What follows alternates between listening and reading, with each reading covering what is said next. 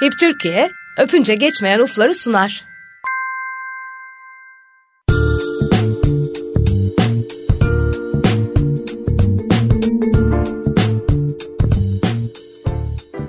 Merhaba bir Öpünce Geçmeyen Uflar programında daha bir aradayız. Ben Deniz Karadeniz.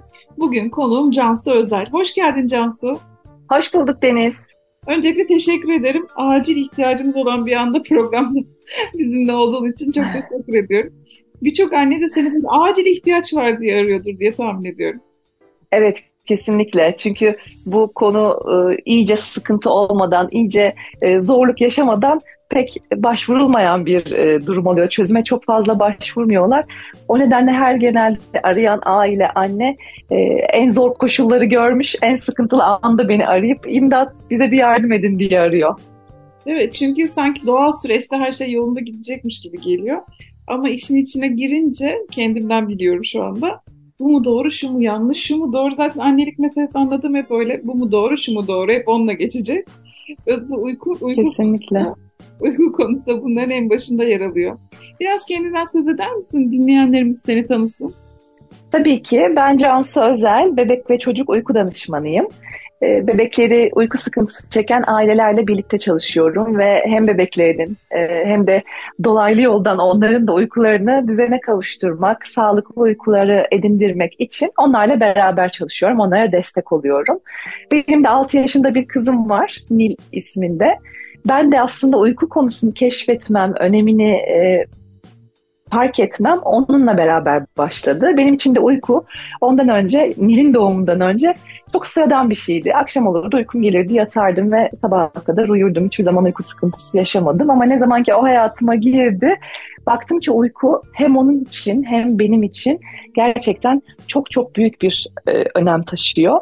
Böyle bir iki ufak sıkıntı yaşadığımda da e, bu konulara giriş yaptım. Araştırdım, merak ettim. Sonrasında bunun eğitimini aldım Amerika'dan.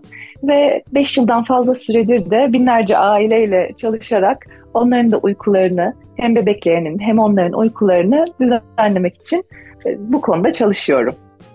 Evet o zaman ilk soruyla başlayalım. En kritik soru. Bebekler neden uyumaz? Şöyle en çok duyduğum sorulardan biri bu aslında. Şöyle ki aslında uyku özellikle ilk aylarda doğa sürecinde gelişen bir şeydir. Yani bebek nasıl ki acıktığında bunu bize gösterir, bu ihtiyacını karşılamamız için bize sinyal verirse uyku da bu şekilde gelişir. Ve eğer düzgün ortam ve şartlar sağlanırsa bebek aslında kendiliğinden kolay bir şekilde uykuya geçebilir. Örnek veriyorum bebeğin karnı toksa, altı temizse, gazı yoksa, herhangi bir mide bağırsak hareketliliği onu zorlayacak bir şey yoksa ve ortam da buna uygunsa o zaman zaten uyku devamında otomatik olarak kendiliğinden gelecektir. İlk aylarda böyle bir durum söz konusuyken birazcık daha dördüncü, beşinci aylardan itibaren artık daha fazla alışkanlıklar gelişmeye başlar. İhtiyaçtan birazcık daha alışkanlığa dönmeye başlar uykuyla ilgili gösterdiği davranışlar. Burada da bu sefer uykuyla ilişkilendirdiği bir e, destek varsa uykunun devamında da yine o desteği almak için uyanır, annesini çağırır ve yine bana o desteği ver. Ya da belki baba eğer onu uyutuyorsa babadan o desteği almak için onu çağırır. Aslında bu destekle başlayan durumun uykunun devamında da yine aynı beklentiye girmesinden kaynaklı bir bozulma, e, sık sık uyanma ve her uyanmada yine destek verme ihtiyacıyla böyle bir kısır döngü ortaya çıkmış olur. Peki sağlıklı uyku için nasıl bir tarif verebilirsin? Çünkü bazen böyle dar zamanlarda uyuyor, uyu, ah yaşasın uyudu diyoruz. Ondan sonra hemen uyanıyor. Bu sağlıklı bir uyku mudur? Sağlıklı uyku derken aslında öncelikle bir uykuya bakmak gerekiyor. Uyku bir bebeğin gelişimi için en önemli adımlardan biri. Sen de e, çok yakından deneyimliyorsundur zaten son zamanlarda. Bir bebeğin gelişimi açısından baktığımızda sağlıklı bir gelişim dediğimizde beslenme, oyun ve uykuyu görüyoruz. Yani üç temel konu. Ee, şimdi benim açımdan tabii ki ben uzmanlığım uyku olduğu için bence en önemlisi uyku diyorum. Çünkü şöyle bir durum var. Beslenme adımını örnek vereyim. Mesela bebek eğer e, anne memesini almıyorsa biberonla takviyede bulunabiliyoruz. Annenin sütü gelmiyorsa mamayla onun yerini alabiliyoruz. Ya da bir oyuncakla oynamıyorsa başka bir oyuncak teklif edebiliyoruz. Yani beslenme ve oyun gibi adımların aslında her zaman için bir alternatifi varken uykunun yerine koyabileceğimiz bir alternatif olmuyor. O yüzden uykunun sağlıklı bir şekilde gerçekleştirilmesi çok önemli. Bu ilk adım. Peki uyku nasıl sağlıklı gerçekleştirilecek? Bir kere ilk önemli olan şey uykuya uygun bir ortamın sağlanması. Şimdi biz bebeği geçelim mesela kendimizden örnek verelim, kendimizi düşünelim. Eğer çok sesli bir ortamsa, çok ışıklı, çok uyarana maruz kaldığımız bir ortamsa uykuya dalmamız hiç kolay olmaz. Ya da çok sıcak bir ortamsa, e, bunaltıcı, havasız bir yerse yine uykuya dalmamız çok mümkün olmaz. Bunun yanında ilk defa gittiğimiz, ilk defa uyuyacağımız bir yerse, güven duymuyorsak, rahat etmiyorsak orada da uykuya dalmamız çok mümkün olmaz. Şimdi bizim için geçerli koşulların hepsi aslında bebekler ve çocuklar için de geçerli. Yani uykuya uygun bir ortam yaratmak çok önemli. İlk e, aşaması sağlıklı bir uyku ortamı oluşturmak. Yani sağlıklı uykunun ilk adımı bu. Bunu oluştururken birincisi karanlık bir ortam olması, serin bir ortam olması ki bugünlerde çok kolay olmuyor o serinliği yakalamak ama mümkün olduğunca serin diyelim. Ee, onun yanında sessiz, sakin bir ortam olması. Yani bebekleri çok fazla uykudan uyandıracak ani seslerin, gürültülerin olmadığı, bir ortam olması çok önemli. Sağlıklı bir ortamda uykuya başlamak uyku kalitesini arttıracak ve süreyi de uzatacaktır. Birinci önemli konu bu. İkincisi ise doğru uyku saatlerinde yatırmak çok önemli bebekleri. Çünkü uyuma, uyuması gereken saatte uyumayıp da normalde uyanık olması gereken saatte eğer biz onu uyutursak aslında yine istediğimiz verimi alamamış oluruz ki bu da her ay için bebeklere göre değişiyor. Yani her ay bebeklerin zaten uyuması uyanması gereken saatler, e, uyku adedi bunların hepsi ayına bağlı olarak değişkenlik gösterecektir. Bunun yanında da aslında uykuya nasıl başlarsa başlasın. Çünkü benim için destekli uyusa bile uykunun devamını iyi getirebiliyorsa bu iyi bir uykudur uykunun devamını güzel getirebilmesidir. Özellikle gece uykusu için artık uykuya yattıktan sonra blok şekilde acıkmadığı sürece uyanmadan uykuyu sabaha kadar götürebilmesi o bebek için sağlıklı bir uyku demektir. Uykusunun sağlıklı olup olmadığını nereden anlayabiliriz? Bebek uykudan uyandığında, beslenme adımında, oyun adımında eğer e, huzurlu, mutlu bir şekilde ilerleyebiliyorsa demek ki o bebek sağlıklı bir uyku uyumuştur, uykusunu almıştır. Çünkü uykusunu alamadığında bunu çok güzel bir şekilde bize beslenme kısmında iştahsızlıkla, e, oyun zamanı huzursuzlukla, keyifsizlikle zaten çok e, güzel, çok kolay bir şekilde ifade edecektir. Peki en çok karşılaştığın uyku problemi ne oluyor Cansu? Yani en çok anneler neden şikayet ediyor uyku problemi olarak? En çok karşılaştığım uyku problemi şu oluyor. Anne ya da baba bir şekilde bebeği uyutuyor. Yani herkes kendince bir yöntem buluyor aslında. Bu ya memede uyutma olabilir ya kucakta ya ayakta sallama ya hamakta sallama mutlaka bir yöntem oluyor. Ve biz bir yöntem bulduğumuzda ona böyle sıkı sıkıya bağlanıyoruz. Yani böyle evet buldum tamam uyudu biz bunu koruyalım diyoruz. Ama aslında destek vererek uyuttuğumuzda bir süre sonra bebek artık o desteği uykunun devamında da bekler hale geliyor. Çünkü şöyle bir durum var aslında. Uyku bizim düşündüğümüzün aksine kesintisiz bir süreç değildir. Yani o e, bebeğim uyudu, sabaha kadar kesintisiz bir şekilde uyudu, uyanmadı dediğimiz bebekler bile aslında her saat başı uyanırlar. Çünkü uyku dediğimiz süreç aslında döngülerden oluşur ve sürekli bebekler saat başı uyanıp bir sonraki döngüye geçerler. Biz yetişkinler de bunu yaparız aslında. Mesela uykunun arasında sağdan sola döneriz, üstümüz açıldıysa örteriz. Bunlar her an uykudan döngüsünden çıktığımızı ve bir sonraki uyku döngüsüne girdiğimizi gösterir. Ee, bu kesintili süreçte eğer ki bebek uykunun başında destekle bu sürece başladıysa o zaman devamında da anneyi çağırıp babayı çağırıp yine ilk uykuya dalarken aldığı desteği talep etmeye başlıyor. Yine aynı koşulların sağlanmasını istiyor. Bu da özellikle bebek büyüdükçe e, destekli uykuya daldığı için gece saat başı uyanıp yine aynı desteği bekleme, gündüz uykularında kısa uyuma gibi sorunları karşımıza çıkartıyor. O yüzden en sık karşılaştığım durum aslında bir şekilde destekle uyuyan bir bebeğin uykunun devamını da getiremeyip kısa kısa uykular e, hatta bazen uzun süreli uyanıklıklar, uykuları atlama, uyuyamama gibi problemler yaşaması durumu oluyor. Bu arada ben kendimden de biliyorum. Bu tip destekler sonra suistimal edilebiliyor. Ben 6 yaşına kadar ayakta, anneannem ayakta uyumaya, uyutmaya alıştırmıştı beni. 6 yaşında hala ayak yatacağım, yatayım falan gibi böyle anneme babama eziyet ettiğimi hatırlıyorum. Babamın çok kitap bitirdiği. Kesinlikle. Yandı beni sallarken. Geceleri. Kesinlikle, kesinlikle. İşte o yani e, her destek için aslında bıraktırmanın doğru bir zamanı var. Örnek vereyim. Şu an mesela senin bebeğin çok ufak ve onun destekli uyuması aslında en sağlıklısı. Çünkü 0-4 ayda zaten desteksiz uyku diye bir şey beklemek mümkün değil.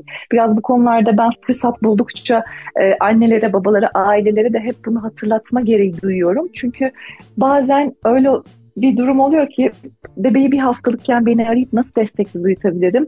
Ben internette gördüm yatağa koyup nasıl çıkabilirim diye sorular da alıyorum. O nedenle 0-4 ayda böyle bir şey zaten mümkün değil. Onun hep altını çizmekte, hatırlatmakta fayda var. Bebek çok küçük olduğu için illaki sizden bir destek alarak uyuyacaktır. Ama nedir bu? İkinci, üçüncü aydan itibaren onu birazcık daha vereceğiniz desteği yatağa koyup da yatakta vererek ilerletebilirsiniz. Hani birazcık daha onu yatak aşamasına alıştırabilir. Belki yatağıyla tanıştırabilirsiniz. Ufak ufak denemeler yapabilirsiniz diyorum ama bunun ötesine çok çok da geçmeyecektir. O yüzden mutlaka ayı da önemli. Yani bu hep desteksiz uyku dediğimiz kısım aslında biraz daha 4-5 aydan itibaren bebeklerde geçerli olan bir durum oluyor.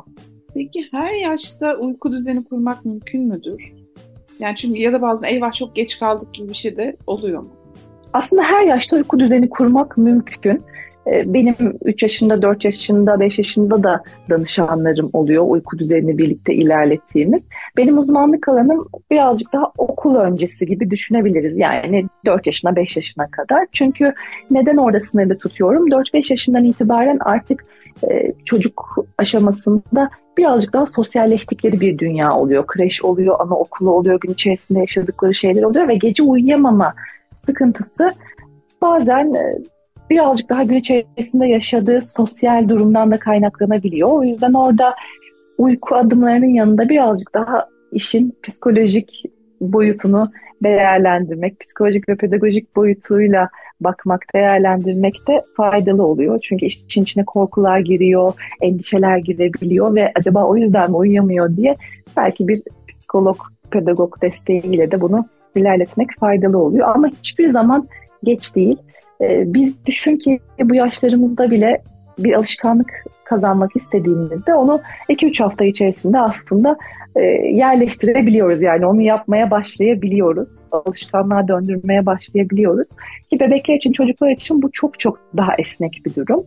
E, henüz 6-7 aydır örnek veriyorum e, aldığı bir destekse o, alışık olduğu bir durumsa onu çok daha kolay 2-3 günde hemen değiştirebiliyor. O yüzden hiçbir zaman geç değil.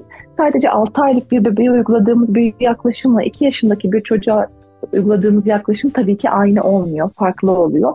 Önemli olan burada anne babaların cesaret edip o adımı atabilmesi. Ee, hiçbir zaman geç olmadığı için bir uzmanla konuşup, görüşüp neler yapılabileceğine bakması. Biz şimdi anneler babalar olarak hep şunu istiyoruz. Büyüyünce geçsin. yani bebekken bunu yaşıyorduk ama büyüdükçe bak her şey yoluna giriyor diyoruz. Peki uyku problemleri büyüdükçe geçer mi? Evet biraz zamana bırakma ve zamanla geçecek diye ümit etme e, beklentisi oluyor ailelerde. Gerçekten öyle bir yaklaşım oluyor. Ama maalesef uyku sıkıntıları büyüyünce geçen şeyler değil.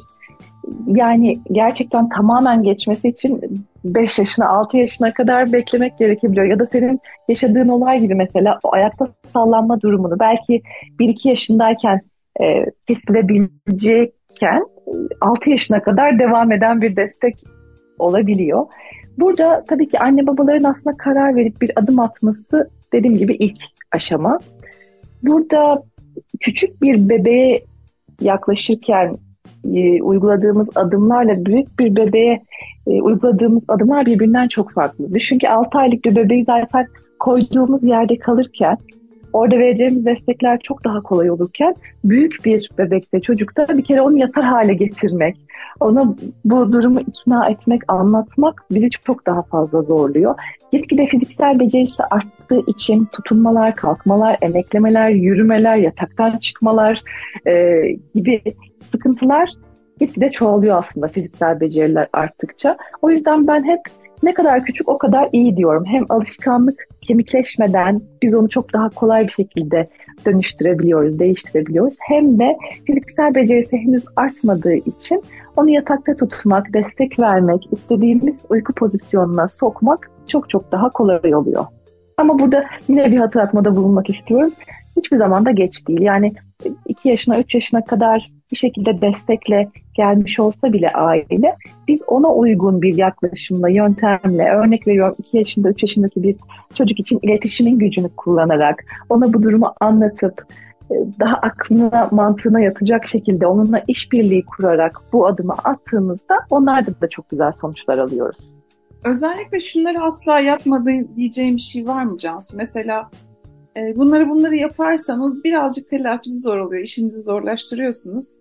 Gerçi her şey çözülür diye bakıyorsun ama yine de e, deme, anlatabildim mi? Yani bunlar yapılmasa iyi olur diyeceğim bize püf noktaları var mı?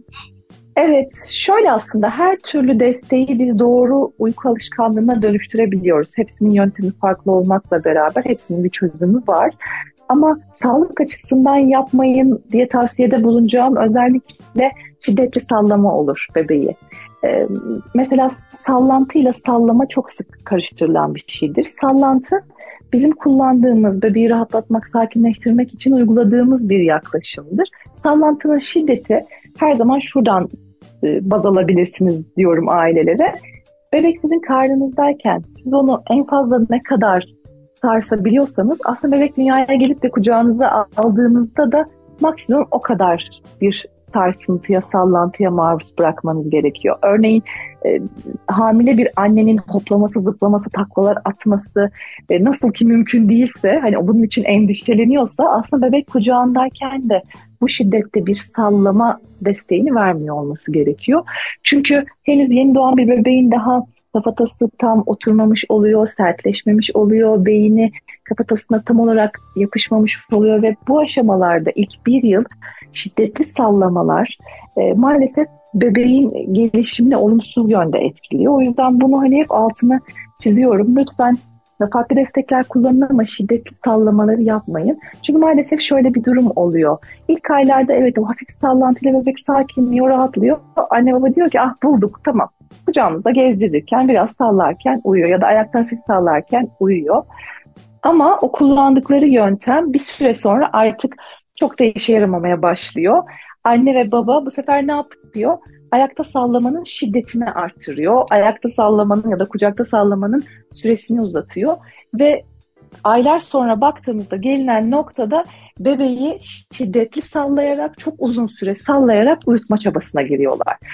Bu şekilde uyuyan bebek aslında hiç sağlıklı bir uykuya geçiş yapamamış oluyor. Neden? Çünkü belli bir süre, uzun bir süre e, hafif sarsıntı e, boyutunda bir sallanmaya maruz kaldığı için aslında bebek uyumuş olmuyor da o sallantının verdiği baş dönmesiyle gözlerini kapatıyor ve bir şekilde hafif uyku aşamasında böyle arada bir yerde kalmış oluyor. Biz uyudu diyoruz, uyudu zannediyoruz ama aslında o derin uyku aşamasına hiç geçemiyor. Bu sefer kucaktan ya da ayaktan yatağa alırken e, ya da herhangi bir ses değişikliği olduğunda en ufak bir değişimde bebek hemen uyanıyor tekrar. O kadar uzun süre sallamanız hiçbir işe yaramıyor. Bu bebeğin fiziksel olarak da o henüz tam olarak kafatasına oturmamış, yapışmamış beyin gelişimi açısından sıkıntılar yaratabiliyor.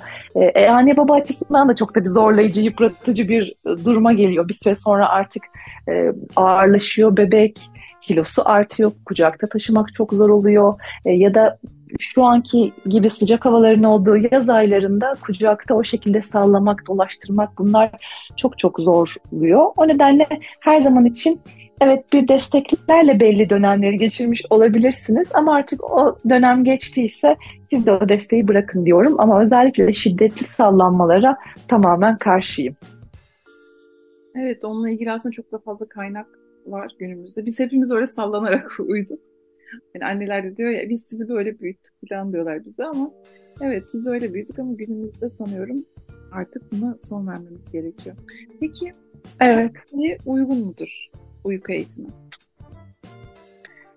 Uyku eğitimi her bebeğe uygun. Sadece burada ayına bakmak gerekiyor ve bebeğin mutlaka bir sıkıntısı var mı yok mu, uykuyu etkileyen fizyolojik bir durum var mı bunları değerlendirmek gerekiyor. Ben her zaman eğitime başlarken şu soruyu sorarım ailelere. Bebeğinizin fiziksel olarak bir sıkıntısı var mı ya da doktorunuzun belirttiği özel bir durum var mı?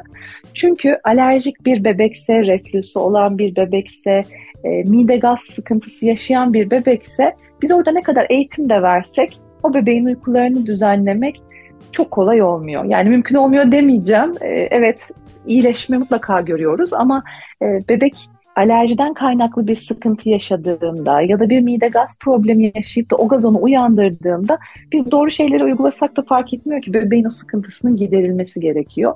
O nedenle mutlaka reflüsü var mı yok mu bunu doktorun değerlendirmesi lazım. Alerji durumu var mı yok mu ki son günlerde alerji durumuna çok çok rastlar oldum. Ya son dönem bebeklerinde çok fazla alerjik durum görüldüğü için, yaşandığı için ya da belki tıp ilerleyip de bunları daha fazla teşhis ettiği için bilemiyorum hangisi e, daha şey geçerli. Belki her ikisi de. Ama gerçekten son dönemde alerjik durumlar çok fazla görülür oldu.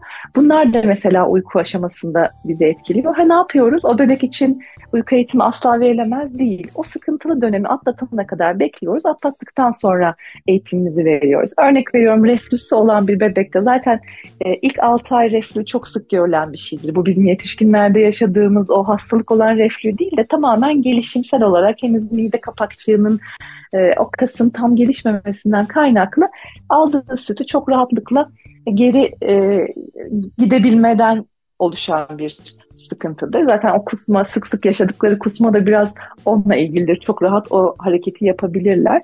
Mesela böyle bir bebek için eğer ki ilk aylarda biz dördüncü, beşinci ayda sık bir reflüs sıkıntısı görüyorsak o zaman diyorum ki onu birazcık daha altıncı, yedinci aylara bırakalım ki e, oturma hareketi başlasın, ek gıda alımı artsın. Bunlar bizim için reflüyü biraz daha bastırmaya yardım eden destekler oluyor. Yani doğru zaman e, belirlendiğinde e, eğer bebeğin bir fiziksel sıkıntısı yoksa, e, uykuları etkileyecek, bölecek, nefes alıp vermesine engel olacak, işte burun etiyle, nefes yoluyla, midesiyle, bağırsaklarıyla ilgili bir sıkıntısı yoksa o zaman gayet adım adım uyku eğitimini uygulamak mümkün.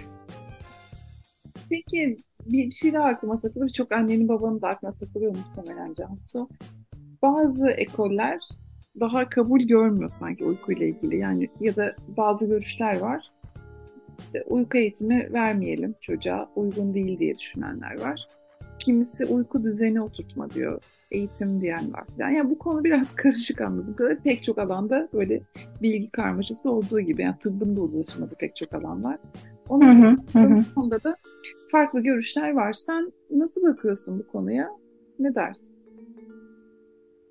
Ee, evet bu da en çok karşılaştığım sorulardan biri gerçekten. Çünkü her konuda olduğu gibi bu konuda da iki farklı görüş var. Bir taraf e, gayet desteklerken çok e, bunu e, sonuna kadar savunurken bir tarafta tamamen karşı çıkıyor. Şiddetle bunu reddediyor.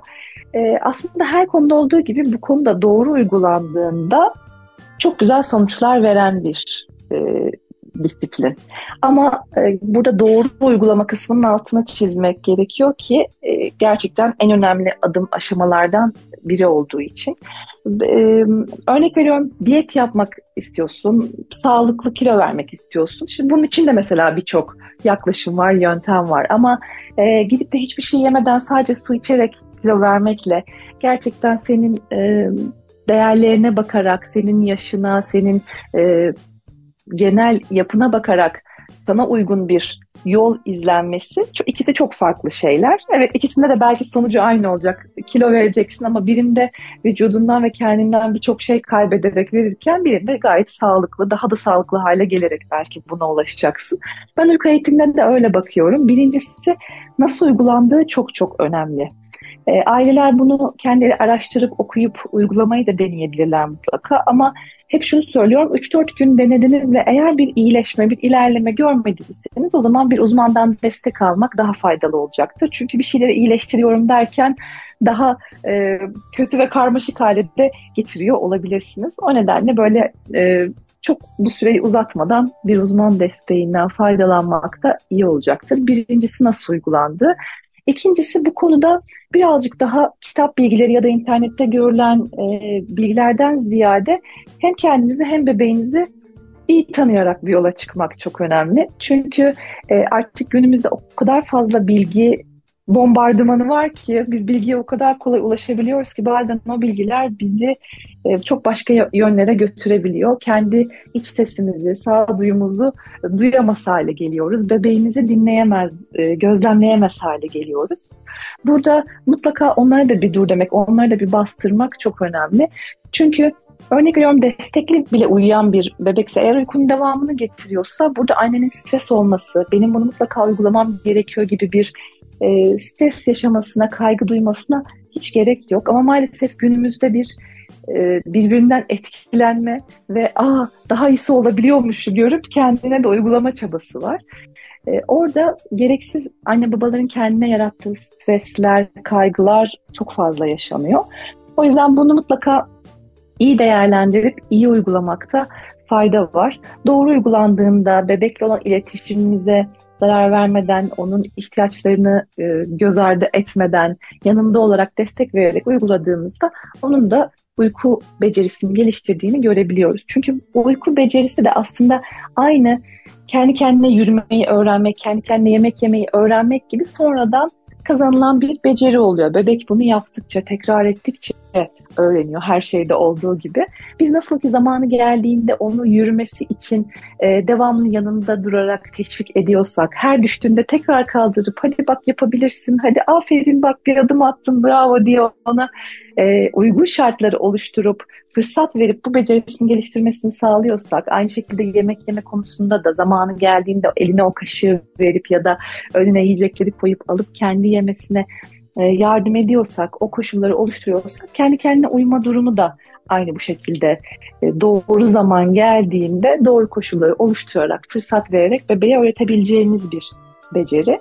E, o yüzden ben doğru uygulandığında hem bebeğin uykularının yerine oturtulması, onunla beraber annenin, babanın, ailenin de uykularının yerine oturtulması ve genel huzurunun e, oluşturulması açısından çok çok destekliyorum.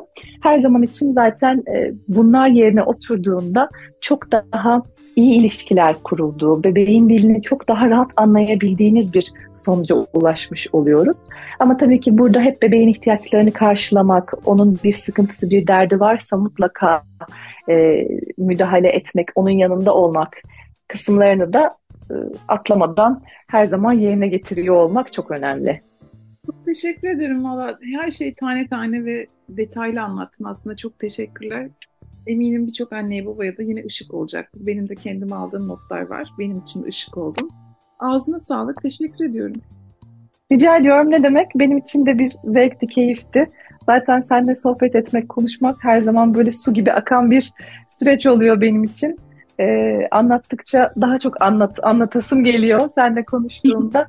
o yüzden benim için de çok çok keyifli ve güzel bir süreçti. İnşallah birçok anneye, babaya e, hani ufak da olsa böyle bir ipucu ve yol gösterici bir e, söyleşi olmuştur. Dilerim hepsi için faydalı bilgilerdir. Kesinlikle oldu. Çok teşekkür ediyorum. Öncelikle konuğum olduğun için sana teşekkür ederim. Dinleyenlerimize çok teşekkür ediyorum. Onları çok seviyorum. Ve Serdar ve Ece'ye teşekkürler. Onlar da inanılmaz destek veriyorlar. İlk Türkiye'ye teşekkür ediyorum bu yolculukta yanımızda olduğu için. Ve haftaya aynı saatte görüşmek üzere. Aa Cansu şunu sormadım. Sana nasıl ulaşacaklar? Şimdi ışık olduğunu ama soru bu alanda bitmiyor. O yüzden soracaklarını nasıl soracak? Evet ışık oldum ama kayan bir yıldız gibi böyle kayıp yok olmayayım yani beni evet, istediklerinde ulaşabilsinler.